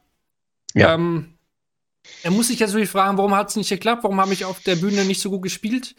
Ja, es war halt war wieder die Bühne, ne? Die anderen Spiele waren halt alle nicht Hauptbühne. Ja. Obwohl ich eigentlich das Gefühl hatte, dass er das abgelegt ja. hat. Na, Jo Pinto ja. läuft ja auch gut, aber auch da kommt er aktuell noch nicht über dieses Vielfinale hinaus. Mhm. Ähm, das ist so wie bei Gaga das Finale auf der Pro Tour. Bei Martin ist es so das Vielfinale der European Tour. Einfach schade, es war eine Riesenmöglichkeit. Ne? Also am Ende reden wir vielleicht wirklich, wie ich schon gesagt habe, vielleicht über Martin Schindler dieses Turnier gewinnt. Äh, mhm. Gegen Van Gerben zum Beispiel sehe ich ihn nicht so untergehen. Ne? Also das, ja, ein Dart war ja auch fast in Doppel 18 und nicht in der Doppel 18, wahrscheinlich aus der Hand gerutscht. Aber ja, das sind so kleine Sachen. Ja, aber er wird das richtig daraus mitnehmen. Also er ist jetzt nie danach nach solchen Geschichten weggebrochen. Eigentlich ist er immer stärker zurückgekommen. Ist, glaube ich, auch selber einer seiner größten, also der das dann auch auf, auffassen kann und die richtigen Schlüsse daraus ziehen kann. Und ähm, ich, also wir machen uns beide keine Sorgen. Ja, hier kommt Kritik, ähm, man muss mal die Kirche im Dorf lassen. Schindler hat wieder einen Step gemacht, ja. Und das mit Gaffles zu vergleichen, ist nicht zielführend. Gaffles hatte einmal einen Run bei einem Turnier und Schindler entwickelt sich stetig weiter. Da ist was Negatives zu sehen, das gerade macht, äh, wir das gerade machen, ist alles andere als fair. Ähm, ja, ob ja. das jetzt alles andere als fair ist. Also wir haben alle, alle Seiten beleuchtet. Also äh, äh, es hat niemand von uns gesagt, dass es kein Schritt in die richtige Richtung war für Martin.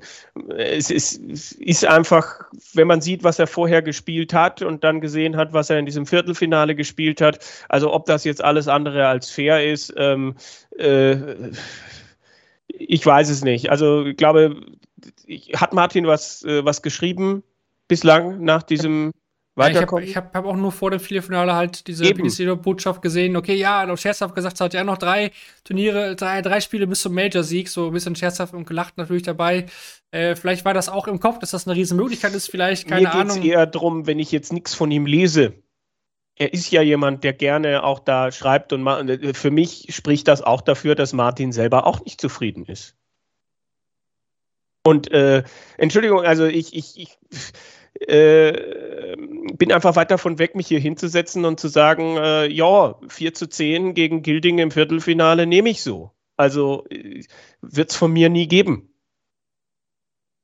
eine Viertelfinalschwäche äh, bei einem Major rein zu interpretieren, da jeder wieder mag. Also, sorry, äh, es ist ja einfach nur, wir beleuchten dann, wie gesagt, alle Sachen, die wir auch sehen. Also man kann, wir haben das auch, auch gelobt und auch, ja, wirklich, äh, wirklich, ja, fair, finde ich, auch beleuchtet. Weil wir haben Martin gelobt für diese Leistung, die absolut stark waren, aber trotzdem, und das wird er auch selbst tun, und wir kennen Martin ja auch, und es ist einfach auch so, der wird sich auch selbst fragen, warum hat das bei diesem Spiel nicht geklappt? Warum konnte ich da meine Leistung nicht abrufen? Klar, kann man sagen, neuer Tag war, war halt nicht sein Tag, und aber trotzdem, wir wollen natürlich auch, dass die Deutschen irgendwann den nächsten Step machen, und dann gehört das vielleicht auch einfach dazu. Und das, was, und das, was äh, andere machen, zu sagen, ja, es wird nie was oder sonst was. Also man muss, das, das gibt es ja von uns nicht. Man muss ja auch wirklich äh, mal gucken, äh, äh wo, äh, wo die Kritik gerade anfängt und bis wo sie geht. Da ist ja gerade alles dabei, auch in den sozialen Netzwerken von ähm, ja, kann ja mal passieren, bis hin zu, äh, ist halt mal wieder typisch deutsch oder was weiß ich. Also davon sind wir ja wirklich weit weg. Ich, ich, ich sehe ein, dass, ähm, dass man das anders sehen kann. Und ich bin für jede Diskussion offen, aber äh, das finde ich jetzt schon schwierig. Ja, also wir sind ja auch bekannt dafür, dass wir die Deutschen immer unterstützen. Ich meine, muss man sich nur unsere Seite anschauen, was wir die letzten Jahre und auch, äh, ne, wie wir da berichtet haben oder wie wir auch die Spieler uns sehen. Ich denke mal, da müssen wir uns da auch gar nicht, gar nicht rechtfertigen, aber wir können das trotzdem ja trotzdem auch kritisch, kritisch sehen, dass so eine Niederlage sicherlich nicht sein musste. Also, ne, und ich, wie gesagt. Ich, ich, bin, ich bin auch nicht derjenige, der sich jetzt hinstellt und irgendwie, wenn wir über die anderen Deutschen reden, irgendwie die Leistung von Gabriel Clemens auseinander nimmt. Er, er ist halt auf den Dimitri Vandenberg getroffen, der, der am Anfang ihn da völlig in Grund und Boden gespielt hat. Abhaken, fertig, weiter. Also, äh, äh, so sehe ich jetzt zum Beispiel die, die Leistung von Gaga, um, um vielleicht äh, äh dann auch nochmal über die anderen Deutschen und Deutschsprachigen zu sprechen. Ja, ja, absolut. Ich glaube, äh, ne, also auch nicht, nicht böse nehmen. Haben die, die, die, die, Leistung von Martin definitiv auch gewürdigt. Das machen wir ja auch immer hier. Martin kommt ja auch gerne zu uns, weil er auch genau weiß, ne, dass wir das richtig einschätzen können. Also das nochmal vielleicht dazu. Gaga hast du schon gesagt, wäre jetzt auch der nächste Spieler gewesen. Ne? Natürlich, los Glück ist es nicht, gegen Dimitri dann in den letzten mhm. 64 spielen zu müssen. Er spielt ein 97 Average, das war in Ordnung, aber Dimitri war einfach da der bessere Spieler. Das, das hackt man ab und dann geht's halt weiter. Ne? Ganz klar. Es passiert halt gerade immer wieder, ne, auf der European Tour dann auch gegen Gurney, aber solche Phasen gibt es. Also, das ist für mich jetzt, äh, ja, da mache ich mir jetzt erstmal keine Sorgen. Absolut, absolut nicht. Flo Hempel ist natürlich, das tut dann eher weh. Ja, weil es genau. halt, das ist die Art und Weise, wo man dann gemerkt hat, da denkt jemand doch darüber nach, was er jetzt erreichen könnte und unbedingt zu sehr erreichen möchte und dann mh, mm, kann da ein Richie Burnett mit, was hat er gespielt, 79? Mm, am Ende, ja kann, kann er dann das 10 zu 9 gewinnen. Man muss nicht immer auf die Averages gucken, aber Richie Burnett musste in den letzten vier Legs kein nichts über, also er, es war alles über 18 Darts, zumindest bis zum 9-9. Ich weiß nicht, was das im letzten Leg war, aber ähm, das ist, dass er da, er hat ja noch nicht mal einen Matchstart gekriegt. Also das war schon, es, es ist schade. Das so, so könnte ich, so könnte ich sagen. Also er hatte erstmal Jamie Hughes geschlagen, was ich eigentlich vorher nicht gedacht hätte. Ja. So wie das Jahr ja. bisher verlaufen ist. Mhm. Also Hughes stand ja auch schon im, im Proto-Finale dieses Jahr. Hatte ich mir vorher nicht zugetraut, habe ihn als Außenseiter gesehen. Doppel. Ja, das war stark. Ja, ja. Das, das, war super stark vom Flo auf die Doppel, auf der Nebenbühne. Das hat mir imponiert und dachte ich, okay, ja, das ist ein guter Step. Schön in den, in den, ähm, ja, in den Abend wieder reingespielt, was er auch letztes Jahr geschafft hat und dagegen, glaube ich, gegen Redland jetzt mal nicht verloren. Und ja, er vergibt 1906 gegen Richie Burnett, der echt nicht gut gespielt hat. Und ähm, das gibt mir doch auch jetzt äh, wirklich im Moment mhm. auf. Der Flo macht mir ein bisschen Sorgen. Also von allen Deutschen macht er mir im Moment am meisten Sorgen irgendwie, weil er jetzt auch wieder nicht gut reinkommt in ein Jahr. Das ist jetzt ja äh, eigentlich das dritte Jahr jetzt. Gut, ein Jahr konnte er am Anfang nicht so viel spielen, aber ist halt jetzt der doppelte Boden. Ist, sorry, ich will dich nicht immer unterbrechen. Der doppelte Boden bricht ja jetzt dann weg mit dieser Super League-Geschichte auch. Ne? Also diese Hintertür wird es ja für ihn wahrscheinlich nicht geben, weil er sich in den Top 64 halten wird bis zur Super League. Fragezeichen. Gut, da fällt ein Achtelfinale von der European Championship vielleicht weg. Mal schauen. Ja, aber ist er, dann, ist er der dritte Tukat, ja, ne? Dann ist er ja sowieso raus. Da hat er mit ja, dem Top okay, 64 ja, nichts mehr siehst zu du, tun. siehst du, ja, ja. Also Super Also- League so oder so nicht für ihn. Ja. Genau, also dieser Doppel, doppelte Boden bricht halt auch weg. Das heißt, es muss halt jetzt schnell was passieren.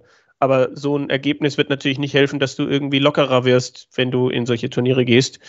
Ähm, äh, es ist ihm halt zu wünschen, ne? weil man einfach weiß, was, was er kann, wenn, wenn da die Birne frei ist und alles und er, und er laufen lassen kann. Aber momentan habe ich nicht den Eindruck, dass er das kann. Vor allen Dingen könnte es auch teuer werden. Ne? Das waren natürlich jetzt durch die Niederlage gegen Burnett 2500 Pfund weniger. Die hätte er mehr drauf. Das ist natürlich für so einen Hm. Two-Cut-Race ist das schon, da muss man schon leisten. Ne? Auf der Pro Tour muss man da einige Spiele für gewinnen, auf der European Tour auch. Also, ja, und vor allen Dingen die nächste Runde wäre dann gewesen gegen Ted Evans, glaube ich, ne? Ja. Fünfte Runde. Ja, auch ein machbarer Gegner, ne? Absolut. Ne? Und dann gut gegen Wright. hm, Kann das natürlich nicht einfach so hochrechnen, aber hm, ja, ich hoffe, dass es nicht teuer wird, aber aktuell macht er mir auch ein bisschen Sorgen. Vielleicht die neuen Darts, ich weiß nicht, woran es liegt. Ähm, hat natürlich die Chance, hier kommt es auch gerade rein, ne? Auf der European Tour ist er jetzt für die ET-Events 2 bis 4 noch gesetzt, weil Martin, also nicht gesetzt, aber er ist als Host Nation Player dabei, Mhm. sich nicht qualifizieren. Ähm, aber er ist von Ricardo auch jetzt schon in der Pro Tour noch mehr überholt worden. Das sind auch vielleicht seine letzten Chancen erstmal. Sonst muss er auch in den Qualifier, ne? Ähm, aber Ja, dann muss ja. er halt die ersten Spiele gewinnen. Und das ist, glaube ich, jetzt auch die Aufgabe für ihn auf der European Tour. Das sind natürlich, ähm, 2500 teure. Pfund. Die Pfund, die, die jetzt gegen Burnett gefehlt haben. Pro European Mhm. Tour Turnier für die Rangliste, wenn er, äh, wenn er das erste Spiel jeweils gewinnt. ja. Da muss es, muss es, glaube ich, was kommen. Aber ich mache mir noch keine Sorgen, aber Sorgen macht er mir trotzdem irgendwie tro dennoch. Also, Mhm. ne, so, so irgendwie. Also es ist noch genug Zeit, das zu korrigieren, aber die Tendenzen aktuell sind nicht so, so positiv, auch von der Körpersprache her ähm, gegen, gegen Burnett. Gut, das war vielleicht auch ein bisschen hitzig oder so, eine Atmosphäre da. Das hat mich aber nicht so abgeholt. Das, da bin ich ehrlich. Ne? Aber gut, wie gesagt, das Jahr ist doch lang und ähm, was er spielen kann, auch auf der Pro Tour, das wissen wir. Das ist klar. Gut, kommen wir zu Ricardo Piteschko. Wenn wir gerade schon bei ja, negativen Sachen sind, muss ich auch sagen, muss ich da auch Ricardo mit reinnehmen bei diesem Turnier.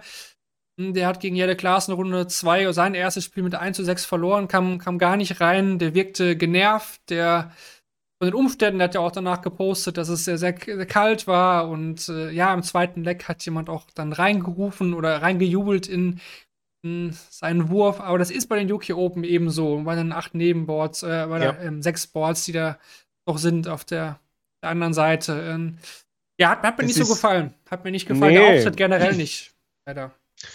Das, äh, obwohl wir in den vergangenen Wochen ja gesagt haben, Mensch, der ist richtig gut unterwegs. Das hat ja letzte Woche Moritz nochmal gesagt, 95 bislang auf der Tour gespielt und das war jetzt vielleicht nochmal ein kleiner Schritt zurück und auch dieses, ja, ich kenne das von, von gewissen Kim Halbrechts, der dann auch irgendwie auf, auf Turnieren, auf kleineren Turnieren Spiele verliert und dann sagt, ja, und dann gab es da den und den Zwischenruf oder ich glaube Robert Marianovic, der mal nie darüber hinweggekommen ist, dass in der Gruppenphase einer, einer Super League Eastern Europe mal ein Handy geklingelt hat, wo ich dann gedacht habe, ja, äh, du hast aber auch schon davor genug Chancen vergeben. Also das sind so die Dinge, ich, ich weiß, wie schwer das ist. Äh, ich habe mal selber auch Sport auf einem gewissen Niveau und dann kannst du dich auch mal in sowas reinsteigern, aber das kann halt dann am Ende nicht die Lösung sein.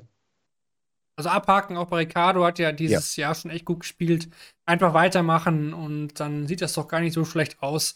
Also wie gesagt, WM traue ich ihn dieses Jahr über die Pro Tour definitiv zu, so wie das läuft. Und äh, beim, beim World Grand Prix ist er auch nicht so weit weg. Also mal gucken. Also da, das war bisher doch ganz gut. Da sollte man sich jetzt nicht auf so ein Turnier da irgendwie irgendwas Negatives reinziehen lassen. Das, da ist doch viel möglich.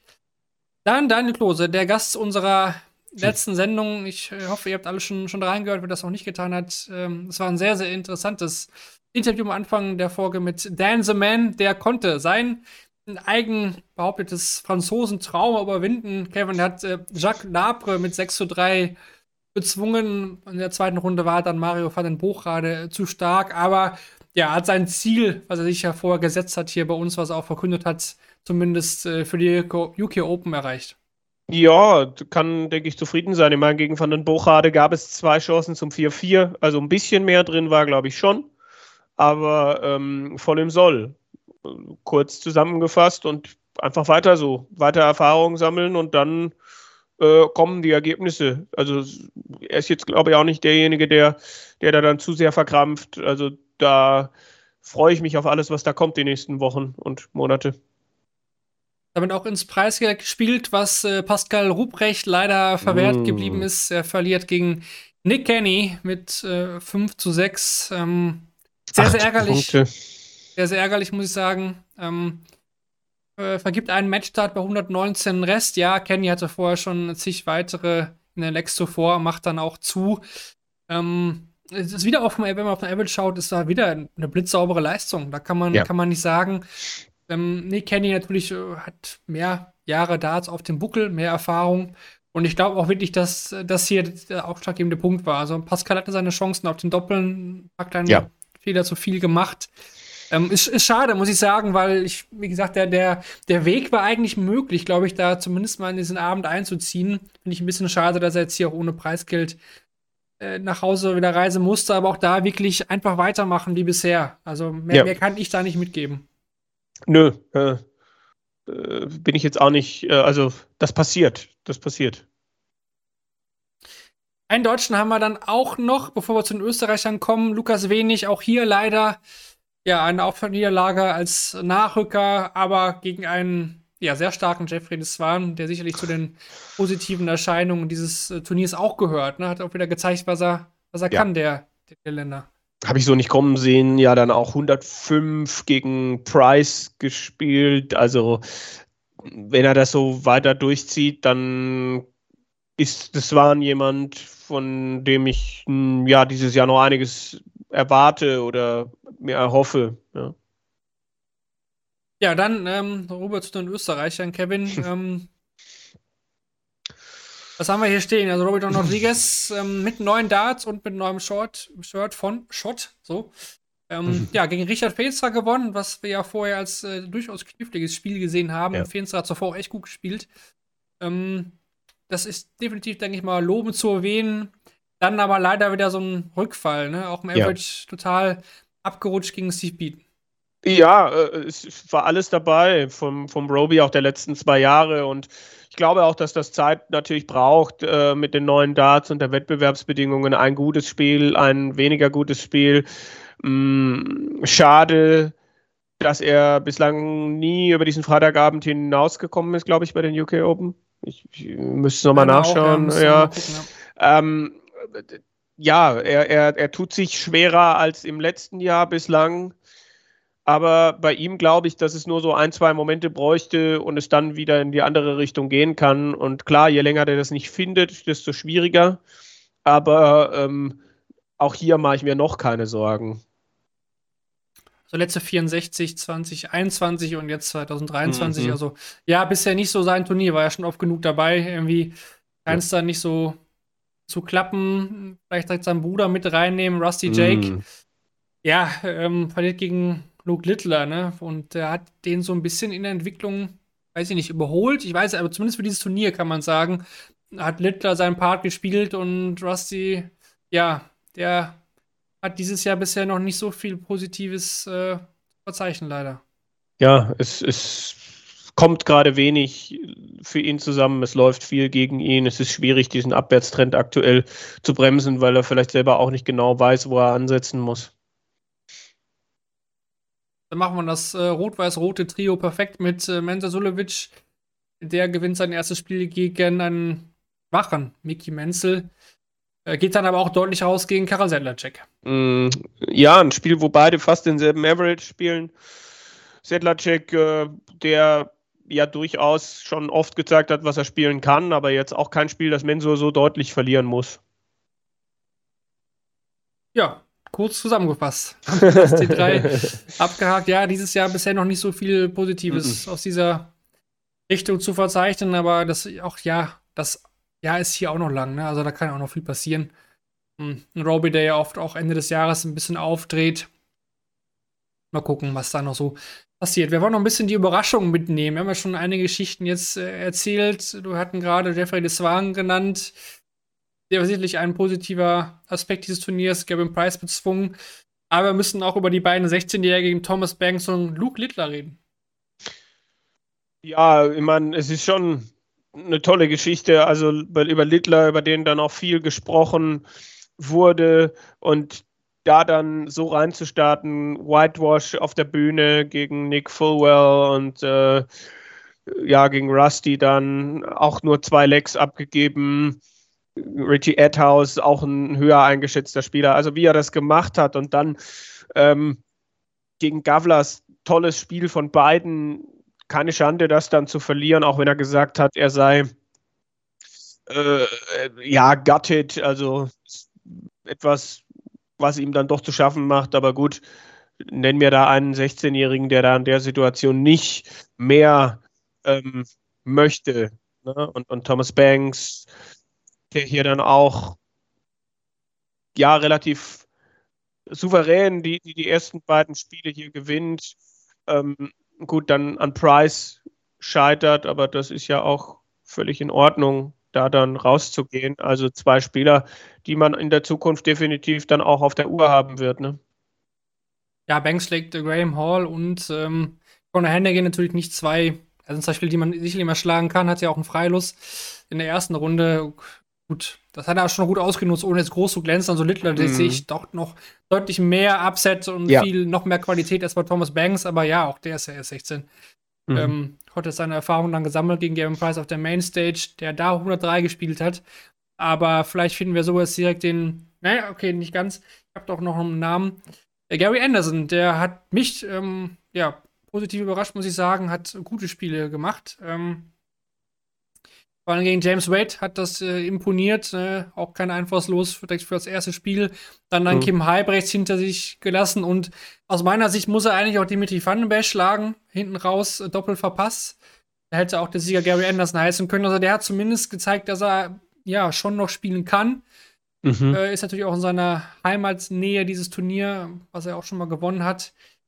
Ist die Frage, ob er da jetzt viel mitnimmt. Ob das jetzt so ein, okay, ich trainiere für dieses Turnier wieder mehr und danach wieder weniger. Aber ja, zumindest ist er noch irgendwie auf der Map, sag ich mal. Ja, also das ist nicht das erste Mal, dass er dieses Jahr dann wieder Leistungen bringt, wo man sagt, ah, okay, es geht doch. Auch beim Masters gab es da ja das ein oder andere. Ähm, also mal schauen. Das ist zumindest an Gary Anderson, der, der, der auch, ich sag mal, er ist auch schon mal schlechter in, in Jahre gestartet, als das jetzt äh, hier der Fall ist, so rein leistungstechnisch. Dann wie immer auch der Blick auf die Enttäuschung. Wir hatten Gavin Price und Peter Wright schon genannt. Ähm, ich denke, absolut äh, sollte man die da auch nennen. Äh, beide überzeugen aktuell nicht. Price äh, in der Premier League schon noch ein bisschen mehr und hat das an der Ernährung umgestellt auf glutenfrei. Hat auch geschrieben, dass ihm das schon äh, echt hilft. Bin gespannt, ja. Ist natürlich, also da ist er, glaube ich, nicht immer ganz so einfach. Ähm, mhm. Auch wenn man so sieht, auch was halt so Essen da ja, zu kaufen ist, aber so Events oder auch, ne? Also das ist schwierig durchzuhalten. Peter Wright sagt aktuell über sich, ja, ich bin eigentlich aktuell mit gar keinem Dart irgendwie zufrieden. Also die ganze Hin- und Herwechselei bei diesem Turnier, auch innerhalb der Matches wieder und von Runde zu Runde und dann wieder zurück. Das ist unglaublich. Ähm, der Effekt verpufft irgendwie mittlerweile auch so ein bisschen, dieses Dart-Wechseln, habe ich das Gefühl. Mhm. Da geht gar nicht. James Wade muss auch aufpassen. Er verliert gegen Gary Anderson und verliert auch sehr viel Preisgeld. Ja, und dann habe ich mir noch notiert, vielleicht hast du noch andere Namen, aber einmal Raymond von Barnefeld.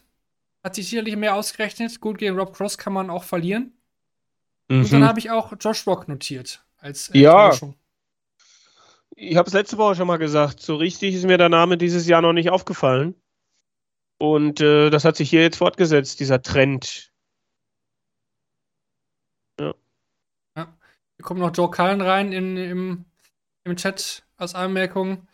Und Luke Peters mit 66er Average. Ja, gut, das war hart, das stimmt. Das. Ja, 66 bei UK Open, wenn nicht von einem Amateur kommt, sondern einem Tukat-Inhaber. Autsch, ja, ja.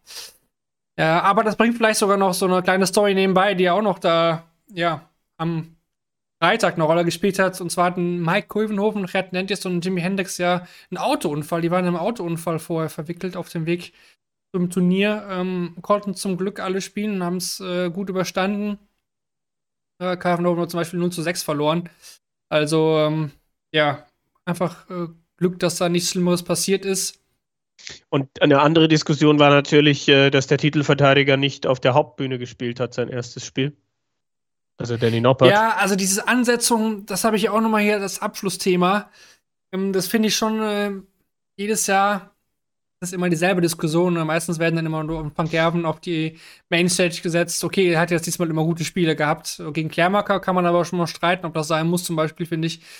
Ähm, Peter Wright war ja auch der ich wollte es gerade sagen, Peter Wright auf Stage 2 und, und, und das, das kann doch so ein Turnier auch mal auszeichnen. Und dann muss ich vielleicht auch mal über die Art und Weise meiner Übertragung nachdenken. Dieses, ich klebe an der Mainstage und klar, gehe dann mal nachdem Werbung war, gehe ich mal auf, auf eine andere Bühne oder wenn zufällig die Mainstage schon fertig ist, dass ich dann mal ein Spiel von Stage 2 noch bis zum Ende zeige. Also das ist für mich halt auch eine Art und Weise, wie diese Fernsehübertragung seit Jahren, seit es von Sky weg ist, äh, passiert, die mir nicht gefällt. Also klar gibt es eine Mainstage und da sollte auch der Hauptfokus drauf sein, aber ich habe die Möglichkeit, theoretisch überall hinzuschalten und auch Leute an den Außenboards zu, zu postieren.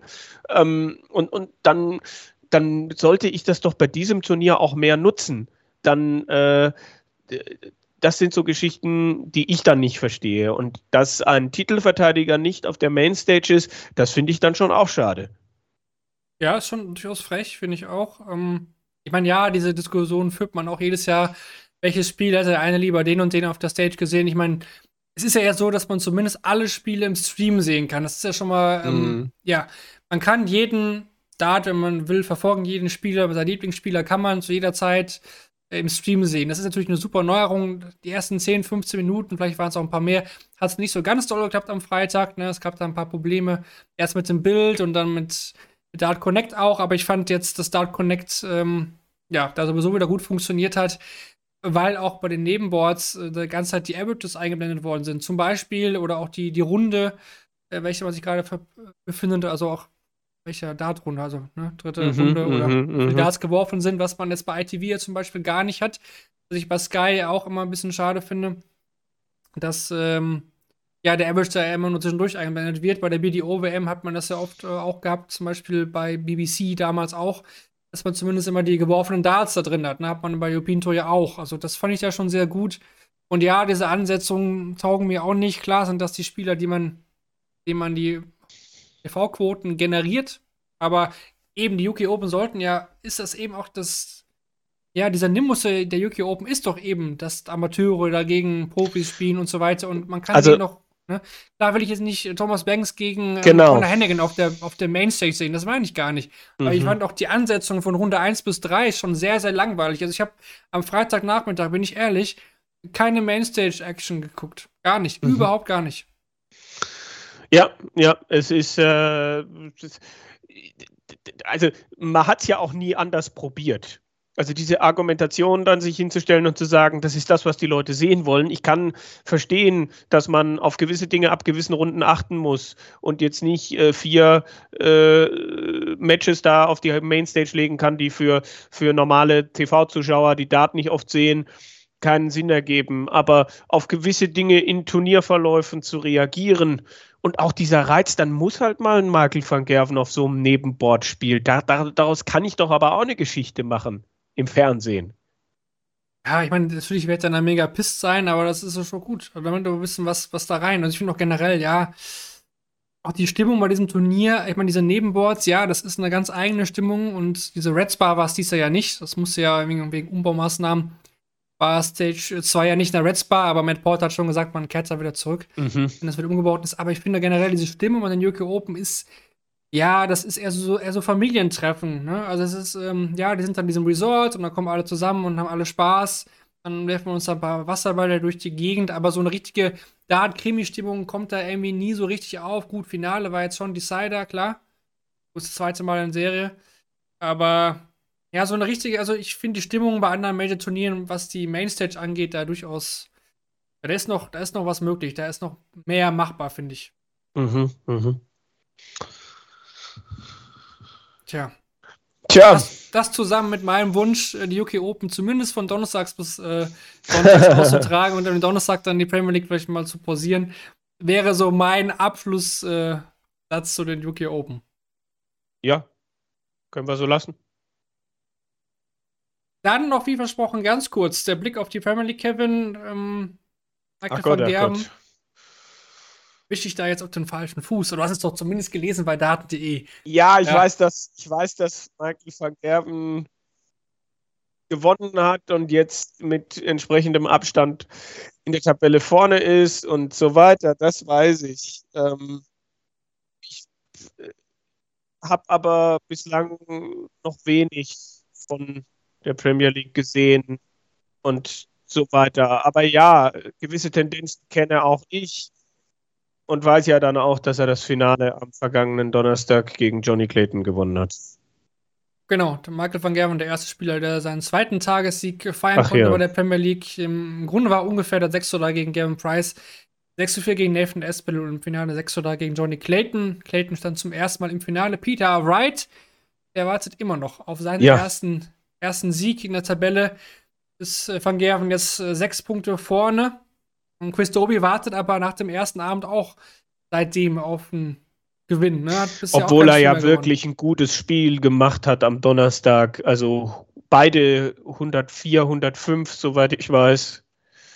Das muss man nicht verlieren. Ja, aber trotzdem, ne? Ersten Abend ja. gewonnen und seitdem kein Spiel mehr. Das ist natürlich eine Entwicklung, die nicht so schön ist, ne? Was auch auffällt, ne? Hm, Michael Smith und Nathan Espel auf den Plätzen 2 bis 3, äh, 2 und 3 haben eine Leckdifferenz von minus 3. Also gut, das ist natürlich klar, wenn man ein Spiel nur macht und dann sich das Minus holt, aber Van Gerven da plus 19, ja, und Smith und Espel minus 3.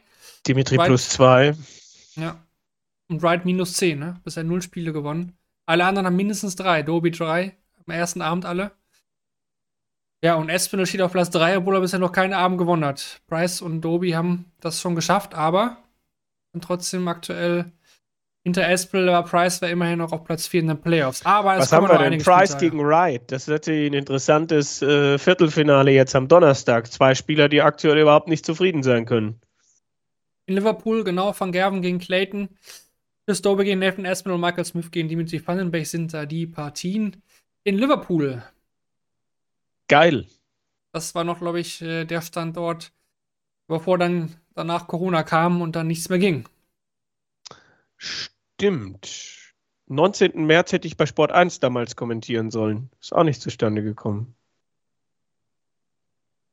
Gut, dann äh, ja, als Abschluss nochmal der, die Vorschau auf die nächsten Wochen. Premier League Spieltage jetzt im März in Liverpool, Nottingham, Newcastle und in Berlin. Nehmen wir uns Benz Arena Ende des Monats. Dann haben wir vier Player Championships zwei davon sind in Hildesheim. Da bin ich ja persönlich sehr gespannt, ob es dann Corey Catby dann da mal dahin schafft. Ähm, da sollte es ja zumindest keine Visa-Probleme geben. Und wir haben auch vier Tuka-Tola Qualifier, also da werden weiter 30 Qualifier gespielt. Dann haben wir auch noch äh, im März die European Darts Open in Leverkusen und die International Darts Open in Riesa. Also auch die European Tour geht fleißig weiter. Wir haben ein Challenger-Wochenende in Hildesheim. Ich dachte Development Tour, Entschuldigung. Das ist Milton Keynes, ja. Ja. Aber Challenge Tour, Wochenende in Hildesheim, da werden sicherlich auch wieder viele Deutsche mit dabei sein. Und äh, auf der World Seniors Tour haben wir noch das Champion of Champions Event. Mhm. Ersten Mal ausgetragen. Acht Spieler sind dabei. Ja, ein Golden, ein Golden Ticket wird dann noch ausgespielt. Spielst du mit? Ach halt, du bist. Äh, Entschuldigung. Ich bin noch nicht 50. Hallo. Hallo. Jetzt rein. Ich werde jetzt zwar bald sehr, ich habe diese Woche Geburtstag, aber ähm, doch steht noch nicht mal die drei vorne. Bei dir ja schon. Ja, ja, ich bin. Äh, das war jetzt kann, ein Eigentor, alter Mann. Ich kann doch nicht. Ja, ja, ja. Ich bin, bin auch müde jetzt. Ich bin auch. Äh, gleich kommt die Nachtschwester und äh, gibt mir die, die Spritze oder sowas. Äh, was bliebe noch? Wahrscheinlich wird es uns äh, nach dem Spieltag in Berlin äh, rund um den Anfang April wahrscheinlich zu hören geben mit Rückblick European Tour und Premier League äh, Zwischenfazit, gehe ich jetzt mal stark davon aus. Ja, ja absolut. Das ist der Plan, das hat man uns so vorgenommen. Äh, Umfrage müssen wir noch auflösen. Ach. Wer gewinnt die UK Open 2023? Hatten wir mhm. ja gefragt. Wir hatten vorgegeben, äh, Smith, Wright, MEG, Price, Humphreys, Noppert als Titelverteidiger und äh, ein anderer Spieler. Und in dieser Kategorie sind 39 Prozent der Stimmen empfallen. Das ist auch die Mehrheit. 20 Prozent waren auf Van Gerven gegangen. Gut, da zählt natürlich jetzt äh, eben gerechnet fast 150 Spieler rein, muss man sagen, bei diesem Turnier. Ähm, die Wahrscheinlichkeit, äh, damit zu treffen, war sehr hoch. Ähm, aber ja, auch hier glaube ich nicht, dass der Gilding da. Also hat jemand vorher Geld auf Endo Gilding gesetzt? Wenn jemand diesen Podcast hört und vorher Geld auf Endo Gilding als, als äh, Turniersieger gesetzt hat und es beweisen kann, der bekommt hier einen Auftritt bei Shortleg. Definitiv. Hauen wir jetzt einfach nochmal raus. Je später der Abend, desto übermütiger der Vandenboom. Das weil, ist weil, ja dann, weil dann will ich auch äh, nochmal solche Tipps für, für mein Wettkonto. Kann man da vielleicht mal was rausholen? Obwohl, dürfen wir eigentlich wetten? Wenn du nicht akkreditiert bist, Grenzen. Dann schon. weiß ich nicht. Ja. Aber vor Ort hätte man eine Insider-Info haben können. Mhm, War nicht der Fall, mhm. wir waren nicht in Badlands. Ähm, wir waren Das wäre auch mal was, was man gerne mal, mal machen wollen würde. Einfach dieses äh, äh, theoretisch überall sein zu können und dann doch nirgendwo zu sein und gefühlt alles zu verpassen, weil man halt, ähm, äh, weil man Ja. halt nicht überall sein kann. Aber ich würde da auch nicht zum Mainstage gehen, es sei denn, ein Deutscher spielt da oder ein deutschsprachiger. Ja, nee, nee, ich glaube, das ist auch ultra schwierig, das äh, vor Ort zu verfolgen, weil man ja echt nicht so viele Bildschirme hat. Man kann ja nicht seine drei Bildschirme da mitnehmen. Äh, Und vor allem, welche Interviewmöglichkeiten hat man da dann? Ja. Also acht Stages, ich kann ja nicht bei Dave Allen eine Sammelbestellung aufgeben und sagen, ich hätte gern den und den und den und den und den. Das geht If ja Pascal nicht. wins, I want him after the first match, but if he loses, uh, I will Ja. take Nick Kenny uh, only if he wins the third round match against uh, Luke Woodhouse, but if Thomas Banks uh, wins at the same time against uh, XXX, dann, naja, das wird, das wird sehr schwierig. Und ich glaube, für den Fotografen war es auch keine einfache Aufgabe. Tja. Der PDC. Kieran Cleaves war äh, dieses Wochenende der Fotograf und ähm, Owen Bings hat ja auch zum ersten Mal die Nebenstage gecallt. Finde ich auch sehr gut. Der macht ja seinen Job immer super bei den Player Championships und ähm, Charlie Korsofin war ja auch wieder beim Halbfinale sogar auf der Hauptbühne. Also auch äh, da geht bei ihm immer Nur mehr. Paul Hinks, was ist denn da eigentlich vorgefallen? Tja, den wird man wohl bei der PDC nicht mehr ja, callen, hören. Da muss man schon bei der Modus Super Series einschalten oder beim Champion of Champions Event. Geil. Mit der Info, glaube ich, schließen wir die heutige Sendung. Kevin hat es ja schon gesagt, nach dem Premier League Spieltag in Berlin. Jetzt denke ich mal so ein kleines Roundup zur Premier League geben, European Tour. Wir blicken auf die äh, Championship zurück. Vielleicht mit dem Gast, vielleicht auch nicht. Mal schauen. Äh, und danach sind wir auch weniger Major. Da werden wir wieder so ein Sonderthema aufgreifen. Ich habe ja schon gerade gesagt, Up and Down, das nochmal aufzunehmen. Hat, hatten wir ja auch positive Rückmeldungen von euch im letzten Jahr einige. Die auch noch mal, oder wir gucken nochmal auf, auf Spieler, die vergessen worden sind. Das kam ja auch nochmal auf. Wir werden äh, da was für euch zusammenbasteln. Würde Mhm. ich einfach sagen, schaut auf die Kanäle von Daten.de. Wir werden es ankündigen. Auch die neue Folge dann. Für heute bedanken wir, Kevin und ich, uns Mhm. bei euch fürs Einschalten hier live bei Twitch. Äh, vor allen Dingen, da kam auch einiges rein, ja. Heute sicherlich auch kurze Zeit ein bisschen emotional, was aber auch gut war. Fand ich cool, dass man da auch andere Meinungen hat. Äh, das ist ja auch absolut zulässig. So soll es sein. Gerne weiter. Und äh, ja, falls ihr Fragen habt, meldet euch bei Daten.de, bei den Social Media Accounts. Und ja, dann hören wir uns in einem Monat, denke ich mal, circa wieder hier bei Shortleg, dem Daten.de Podcast, präsentiert bei Bulls. Macht's gut. Bis bald. Ciao.